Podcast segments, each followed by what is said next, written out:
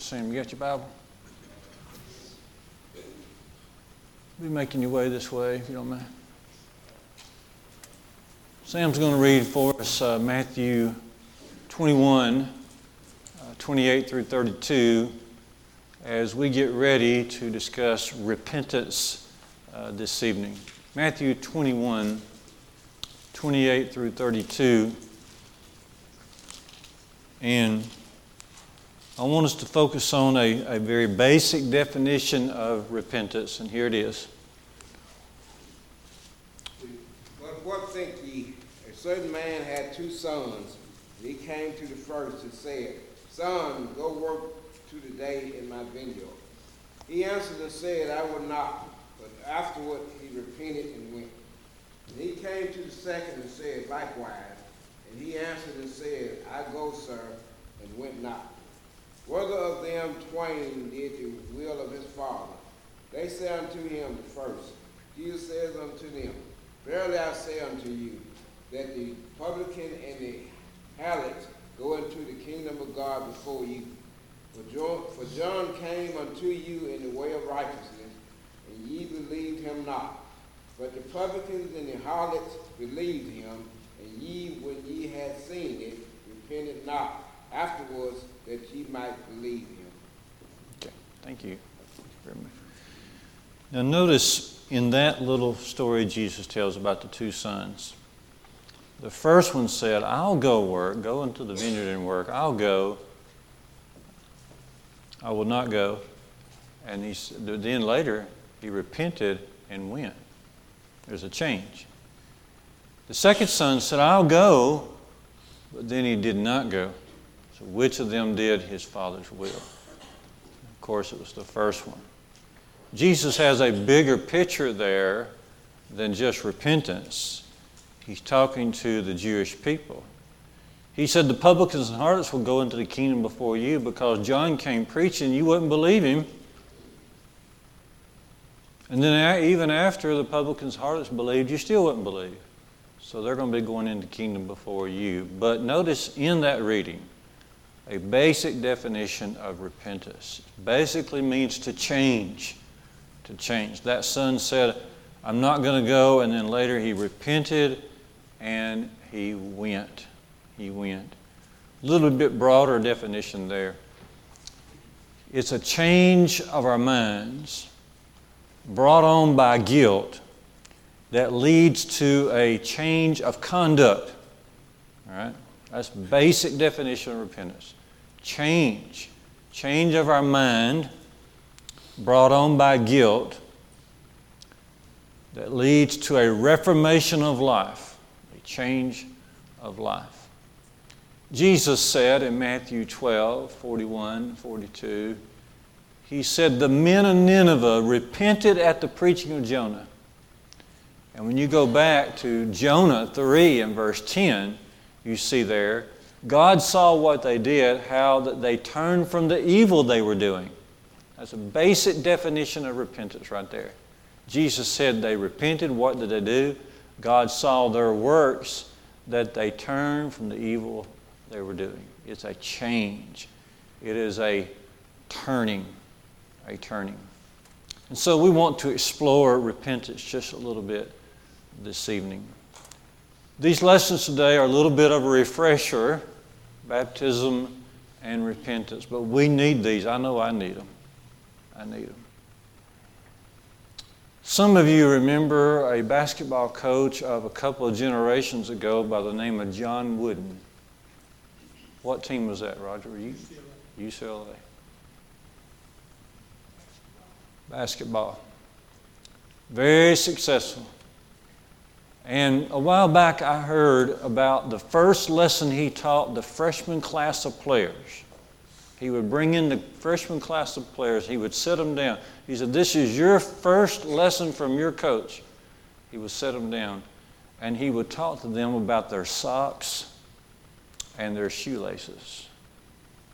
It was a couple hours long, but he made them practice putting on their socks properly putting on their shoes and lacing up their shoes properly.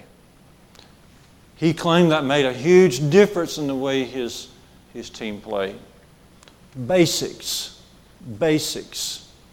We build on the basics. We must never forget the basics. We must know and re know, relearn the basics. And this lesson this evening in repentance is huge. It just doesn't get any more important. I think one reason that repentance is so important is because it strikes at the very heart of our rebellion, and that is pride. It strikes right at our pride. You would admit, I'll admit right along with you, that when we go wrong or when I do wrong, it's usually my pride. Usually my pride. Repentance is difficult because it strikes at the root, our own pride. One preacher said it like this to kind of draw up the importance of repentance. He said, If I die in the pulpit, I want to die preaching repentance. And he said, If I die outside of the pulpit, I want to die practicing repentance. It is very important. Let's, let's notice some facts together this evening about repentance. Repentance, first of all, involves reception, reception of the gospel message. Before we can repent, we must hear the gospel message. No wonder it is that some of the, the great teachers of the New Testament talked about repentance. Matthew 4 and verse 17, Jesus came preaching repentance. Repent, for the kingdom of heaven is at hand. And we understand that John the Baptist had a very similar uh, message. In fact, the passage we looked at this morning from Mark chapter 1, 4, and 5 says that, that John was in the wilderness and he was preaching a baptism of repentance uh, for the remission of sins. Jesus talked about repentance a whole lot. In Luke chapter 5, verse 31 and 32, you remember him saying, as the great physician, he said, I didn't come to call the righteous to repentance, but sinners to repentance. Those that are whole need not a physician, but those who are sick. I have not come to call the righteous, but sinners, but sinners to repentance. Repent. Luke 13, 3, our Lord said, Except you repent, what? You shall likewise perish. And we understand from Luke's record in Luke 24, 46, 47, 48, as Luke records the Great Commission, he has it like this. He has Jesus saying that uh, repentance and remission of sins should be preached in my name among all the nations, beginning at Jerusalem. And so it, it did include baptism, the Great Commission did. It did include, include belief, but it also, right there in the middle, included uh, repentance. Okay. And so let's think about that. Um, that part of repentance is reception, receiving the gospel uh, message. It's interesting to me when you open up the book of Acts and you go to Acts 2 and Acts 17. Two different complete worlds. The two worlds there that are represented in Acts 2 and then again in Acts 17. The, the audience in, in Jerusalem on the day of Pentecost, much different audience that Paul has in Acts 17 in Athens. Hugely different. Okay, two different worlds. In Acts 2, you got devout Jews gathered together. Okay? Very familiar with Scripture, very familiar with the ceremonies of God, seeking to please God. On the other hand, in, in the city of Athens, a, a city wholly given over to idolatry, Paul had to start right there with who in, in the first place, made the world. God that made the world. He started right there. But in both cases, in both cases, Peter in Acts 2 and Paul in Acts 17, they, they brought their, their sermons to a conclusion by emphasizing repentance. Peter in Acts 2 said, Repent and be baptized. And you know, Paul in Acts 17 30 and 31 said, God has commanded all men everywhere to repent, for there's a coming judgment day. Now, another interesting thing to me as we think about this receiving uh, the word another interesting thing is when you think about those seven churches of Asia in uh, the book of Revelation, chapters 2 and 3 of Revelation, those seven churches of Asia, when you examine those, five of the seven messages sent by Christ, of the messages that Christ sent to these, these seven churches, five of the seven received messages of repentance. Notice three of those with me in your Bibles. Look at, look at Revelation chapter 3 for a second. Revelation uh, chapter 3 to, to the church at Sardis, Jesus wrote. Jesus was disappointed in them in this way. He says in Revelation 3 and verse 2 I know your works. You have the reputation of being alive, but you're dead. That's verse 1. Verse 2 Wake up and strengthen what remains and is about to die, for I have not found, this is Christ's big disappointment, I have not found your works complete in the sight of God. Okay, you have started a lot of things, but you're dead because you haven't completed these works. And then verse 3 Remember then what you received and heard, keep it and repent. Notice that. Repent. Look on down to the, to the letter to the church at Laodicea in Revelation chapter 3, 14, and especially look down to verse uh, 19. Jesus says, Those whom I love, I reprove, and I discipline. So be zealous and repent. See, the message that Jesus brought was a message to repent, to repent. And we're probably a little bit more familiar, familiar with the letter to Ephesus, Revelation chapter 2, and looking at verse number 4. Jesus said to them, But I have this against you, that you have abandoned, you have left uh, your first love. Remember, uh, therefore, from whence you have fallen, and repent, and repent, and do the first works. So think about this. In both of those worlds of Pentecost and Athens, and now among these seven churches of Asia, the message is, is to repent. Now, notice carefully here what Jesus said in Revelation 3:19. He said, "Those that I love, I reprove and I rebuke." Okay. We need to search for teaching as we study the scriptures we want to find scriptures that rebuke us, that reprove us. We want to we want to have a lot of teaching as we come together concerning that which rebukes us. Paul's instruction uh, is unforgettable there in 2 Timothy 4, verse 2. Uh, Preach the word, be instant in season, out of season, reprove, rebuke, exhort with all long suffering and teaching. We don't need a lot of stories. Okay? Stories and sermons give us breaks and give us a breather, but we don't need a lot of those. Okay? It consumes a lot of time. We need the scriptures. We need, we need the reproof of God so that we can receive the message and be able uh, to repent. To repent. I think about that one horrible death. One horrible death on the cross. When you really let that sink in, you realize how, how tragic sin is. What, a, what an awful thing sin is. For, for the Lord to suffer in such a way, to bleed in such a way, reminds us of our sin and why He had to go there, and for the necessity of repenting. We must turn from it. We must turn from. How much more do we need to understand? How much, how much more of a message do we need than that to understand the, the importance of repentance? In Hebrews 6 and verse 6, the apostle explains that when we start sinning again, when we start abandoning, abandoning Christ and going back into the world, it crucifies him afresh and, and puts him up to an open shame.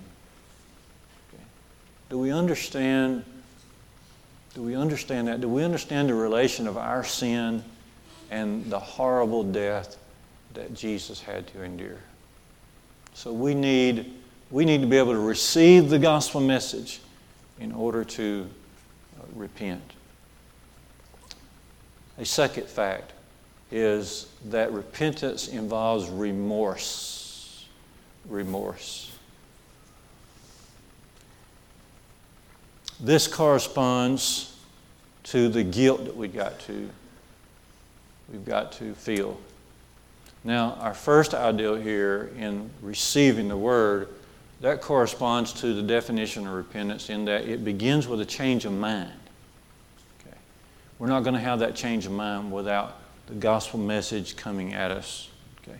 Now, second thing about repentance, it involves remorse. Okay. And this involves that part where the, the change is produced by guilt. By guilt. When we properly receive the gospel message, then we will, we will experience what Paul calls in 2 Corinthians 7 and verse 10. He calls that godly sorrow. 2 Corinthians 7, verse 10. Now, godly sorrow is, does not equal repentance, but Paul says there that it leads to repentance. Okay. Feeling sorry is not repentance, but it leads to repentance, which leads to, to, to life. Now, a great example of that is there on the day of Pentecost, Acts 2, as Peter is preaching, and he comes to this in verse 36 this Jesus, whom you crucified. Notice the directness of that preaching, if you will. Whom you crucified. It's not Mary had a little lamb. Okay? You did this. You crucified. Whom you crucified, God has made both Lord and Christ. And when they heard this, what? Pricked cut to the heart. That's godly sorrow. Godly sorrow. Now, they've not yet repented because right after this, what does Peter say? He says, Repent and be baptized. But when we properly receive the gospel message, we will have godly sorrow. I believe that Peter experienced godly sorrow. Peter. Peter. Good, good old Peter. But Peter denied the Lord those three times. And you read about this in Luke 22, 61 and 62. But he denied the Lord three times. And he went out and he wept bitterly. Did that lead to his repentance and his restoration to Jesus? Yes, it did eventually. It did. That's godly sorrow. I believe right here in, in Luke 15, as the prodigal son gets ready, makes his decision to come home, that this is an example of godly sorrow. Picking up in Luke 15, uh, 17, as, as the prodigal son, the younger son, is about to come home, it says, When he came to himself, he said, How many of my father's hired servants have more than enough bread, but I perish here with hunger? I will arise and go to my father, and I will say to him, Father, I have sinned against heaven and before you. I am no longer worthy to be called your son. Please make me, please treat me as one of your hired servants. And he arose and came to his father, but while he was a great long way off, his father saw him, felt compassion, and you know the rest. Remorse. Remorse. Repentance involves remorse. Here's the truth of the matter God uses broken things. God uses broken things. When we are experiencing godly sorrow from the reception of the gospel message, then we are broken. Our heart is broken. Our heart is broken. Okay. God is in this. See, it's not just a change of mind brought on by guilt and then a change of life because of some circumstance in life, but no, we're changing because God's in the midst of this. We feel terrible toward our Creator. We feel terrible toward our Savior. Godly sorrow. And that's a broken spirit. God uses broken things. He uses broken soil for gardens. He uses broken bread and broken beans for eating. God uses broken hearts in a very powerful way. In fact, God will not use and cannot, cannot use any other heart than a broken heart. Repentance involves remorse. A third fact we need to think about repentance involves a reformation of life, a reformed life. Okay, and you can see what we've done here. The definition is a change of mind brought on by guilt that results in a change of conduct, reformation of life. Now, John the Baptist speaks of this in Matthew 3 and verse 8 when he said to the Jews, Bring forth therefore fruits worthy of repentance. Repentance must have fruit behind it. Fruit behind it. It must have a changed life uh, within it. As the Apostle Paul says in Ephesians 4:28, let him who stole do what? Steal no more. You see, that's a reformed life. What about what is said about the Apostle Paul in Galatians 1:23?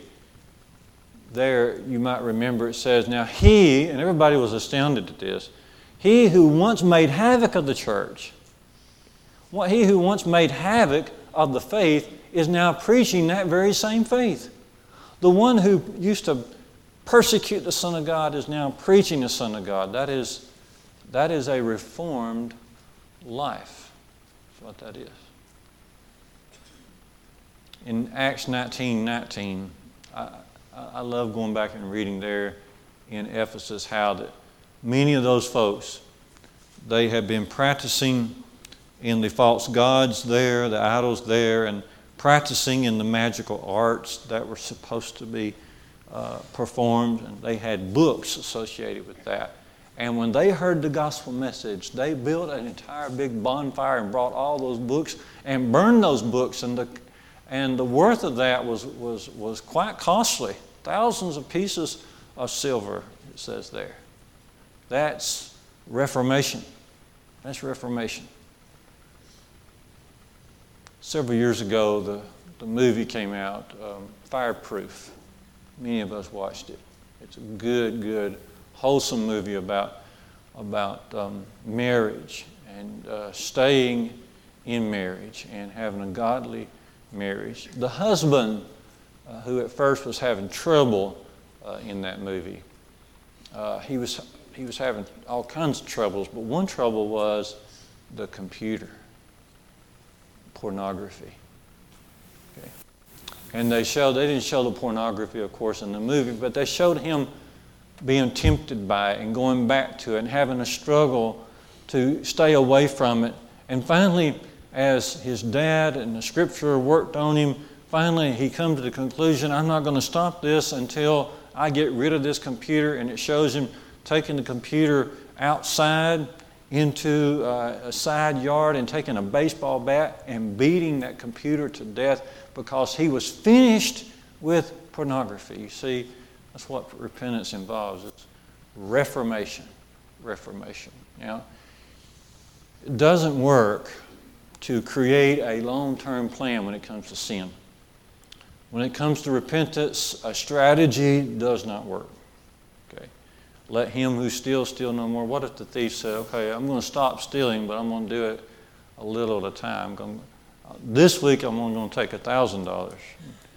You know, next week I'm going to cut it down to maybe $800 or I'm going to I'm going to stop stealing from from poorer people, middle class people. I'm only going to concentrate on the rich, but I'm going to cut it down.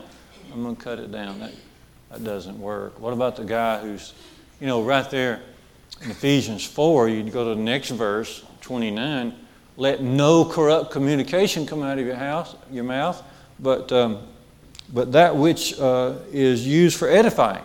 Okay? Uh, Paul wants a change not only in their practice of stealing, but also in the practice of cursing and using terrible language and let no corrupt communication. Well, what if you decided I'm going to quit saying bad things? It doesn't work to try to substitute some words. It doesn't work to try to use some kind of slang language in place of your, your terrible, terrible language. You've got to get rid of it. It's got to, it's got to go. It's got to go. What if an alcoholic decided to stop, but he keeps a pint whiskey around here and there in secret places, just in case he has a stressful day. So it doesn't work that way. So repentance involves reformation. And then in the next place, repentance involves restitution, restoration. No doubt about that. Restoring. This is almost natural if a person made in the image of God is, has a good and honest heart. It's almost natural. It's almost natural. If we, if we had the time, we would go back and read from the law of Moses how that this was commanded, but it's almost natural. It's almost natural. You've seen it when we were younger and we were in my grandma and grandpa's uh, backyard, and they always let us help clean up. I, I never liked the riding lawnmower. I didn't like. I didn't like being on a horse. I didn't like being up high. I didn't like being on riding mower. I want to push more. But my cousins, they loved the riding mower. Okay, and one of my cousins uh, got so happy on the riding mower that he went into our neighbor's uh, yard, fence yard, and he, he did some damage to the neighbor's uh, fence. And I remember after that happened, and we cleaned things up. I walked over with my grandpa to see Mr. Langley, our next door neighbor, Mr. Langley. And, and my pop talked to him, and he, my pop went over there in his overalls, and I remember distinctly he from inside his overalls he came out with his wallet. He was ready to pay Mr. Langley whatever he needed to help fix that fence. And of course, Mr. Langley was not going to, to receive that. But the ideal of repentance is to restore, to restore, to try to make right, to try to make it right. Okay. Of course, this is taught in the New Testament. In Luke 19, around verse 8, was Zacchaeus. Zacchaeus is so happy that Jesus is coming to his house. And you let Jesus know. He says, Half my goods I give to the poor, and if I have defrauded anyone, I restore fourfold. Fourfold. John the Baptist is facing Herod, and Herod has his brother Philip's wife. He said to him, Matthew 14, verse 4, It is not lawful for you to have her. Have her. One of the first things we teach our kids, one of the first lessons they learn is this there are some things that do not belong to you. And another person's wife is one of those things. It is not lawful for you to have her. Potiphar's wife, back with Joseph in Genesis 39, she wanted him so very badly, but he looked to her and he said, How can I do this great wickedness and before God? And plus, you are his wife. You are his wife. Joseph learned early there were some things that do not belong to us. And among those, let him who stole steal no more. Among those, if you steal something, what are you going to do? When you learn better, you're going to try to take it back. You're going to try to pay for it. You're going to try to restore it, make it right in some way. And it's the same thing with, with marriages, divorce. We've got to make that right. We've got to make that right. Well, what if, what if you learn and a person learns about repentance and, and it's too late to make restitution? Suppose, you, suppose you've killed somebody. Well, you do the best you can. Do the best you can. You remember when, when Paul and Silas are in prison there in Philippi in Acts 16, and they had many wounds, many stripes laid upon them. Now, the jailer learned about the gospel. But it was after those stripes were put on the bodies of Paul and Silas. But after he learned, he repented, and what he, what did he start doing? He started washing them. He started addressing their wounds. Now, most likely, he's the one that put those on there, or in charge of the ones that put those on there. But he couldn't do nothing about the wounds being there. He couldn't take those wounds off in some magical way, but he could start. He could do what he could he could start washing them. And that showed his repentance before long he was baptized. We do what we can. Is it possible to receive salvation? Is it possible to be able to repent and to be baptized and receive salvation even though you've killed someone? Why, sure. What about that? What about the Apostle Paul? Wasn't he involved in the death of Stephen? Did he later repent? Was he later baptized? Did he later become a Christian? He did. What did he do about that?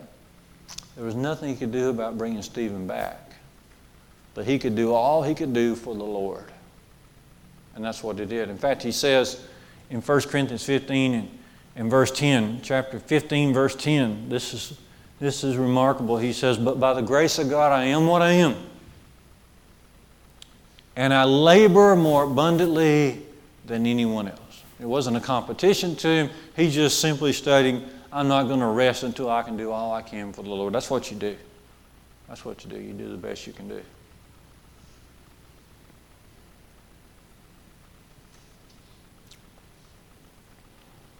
And then this one final idea about repentance. Like baptism this morning,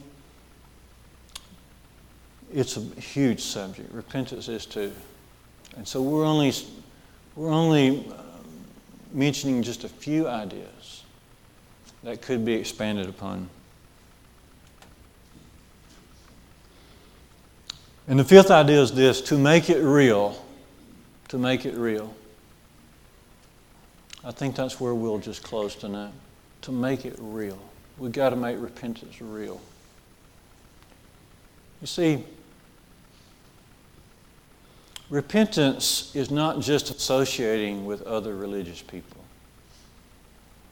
That's what John the Baptist is saying there in Matthew 3 when he said to the Jews, Bring forth therefore fruits worthy of repentance. And then he said this, And think not to say within yourselves, we've got Abraham as our father. For I say unto you that Abraham, or that God is able of these stones to raise up children unto Abraham. They were trying to claim an association with the past. They were trying to claim a religious heritage, and so therefore they didn't need the preaching of John the Baptist. John said, No, you need this. You need to repent. So it's just not an associate. It's just not associating with other religious people. It's not. We got to make it real. Make it real. Turn with me quickly to Proverbs 28 and 13. Notice this as well. It's not just trying to cover our sin.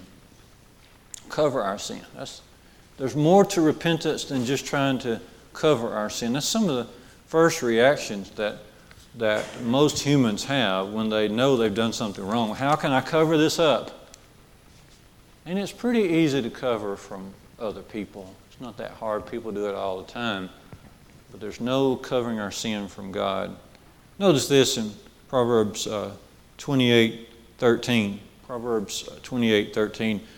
Whoever conceals his transgression will not prosper, but he who confesses and forsakes them, he will obtain mercy. Don't you want to be part of that second verse? Second part of that verse. Whoever conceals his transgression will never prosper, but he who confesses and forsakes them will obtain, will get mercy. See, repentance is more than just trying to cover our sin. Repentance is more than just being sorry. It's more than just being sorry. I want us to think in reality with, with repentance. Make it real, personally real for yourself. It's more than just being sorry. Judas was sorry. He did a lot to show that he regretted what he had done to Christ. He brought the pieces of silver back. Read, we read it there in Matthew 27, 3 and 4. He brings that silver back. He even says some things. What does he say? He even says, I have sinned. I have betrayed innocent blood. The Jews looked at him and said, What is that to us? We've got what we need out of you. What is that to us? He goes out and he hangs himself. See, that doesn't work. That's not repentance. He was sorry, but it wasn't a godly sorry. It wasn't a godly sorrow. Jesus comments about Judas in John 17, verse 12. He tells the Father in prayer, it's a very touching prayer. He says, Father, all these that you have given me, talking about his disciples, I have kept them. Not one of them have gone astray except for the son of destruction. That's Judas. I didn't lose a single one of them, Father, except none of them are lost except for Judas. Let's make it real. Let's make it real. Repentance is more than just being fearful. James 2:19 says that the demons believe and do what? Tremble. Tremble. When Paul brought the gospel before Felix, Acts 24 and 25, Felix trembled. He trembled. The jailer, Acts uh, 16 29, when that earthquake came there in, in Philippi, the jailer fell down on the floor and he was trembling. He wasn't yet saved from his sins. He's trembling. You see, it's, it's more than just being afraid, it's more than just being fearful. It's actually a, a change of mind brought on by real guilt, guilt with God inside of it, that brings about a reformation of life that is directed by the Scriptures. Let's make it real. Now, what can cause me make it real?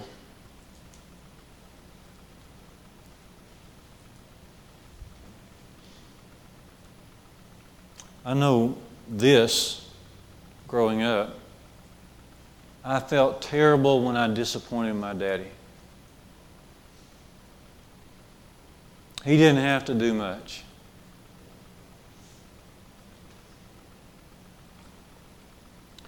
And as I think about that, I think about Luke 22 and Peter. And before Peter wept bitterly, he got that look from Jesus. Have you read about that lately? Let your Bibles open at Luke 22, 60, 61, and 62. And notice that after that cock crowed,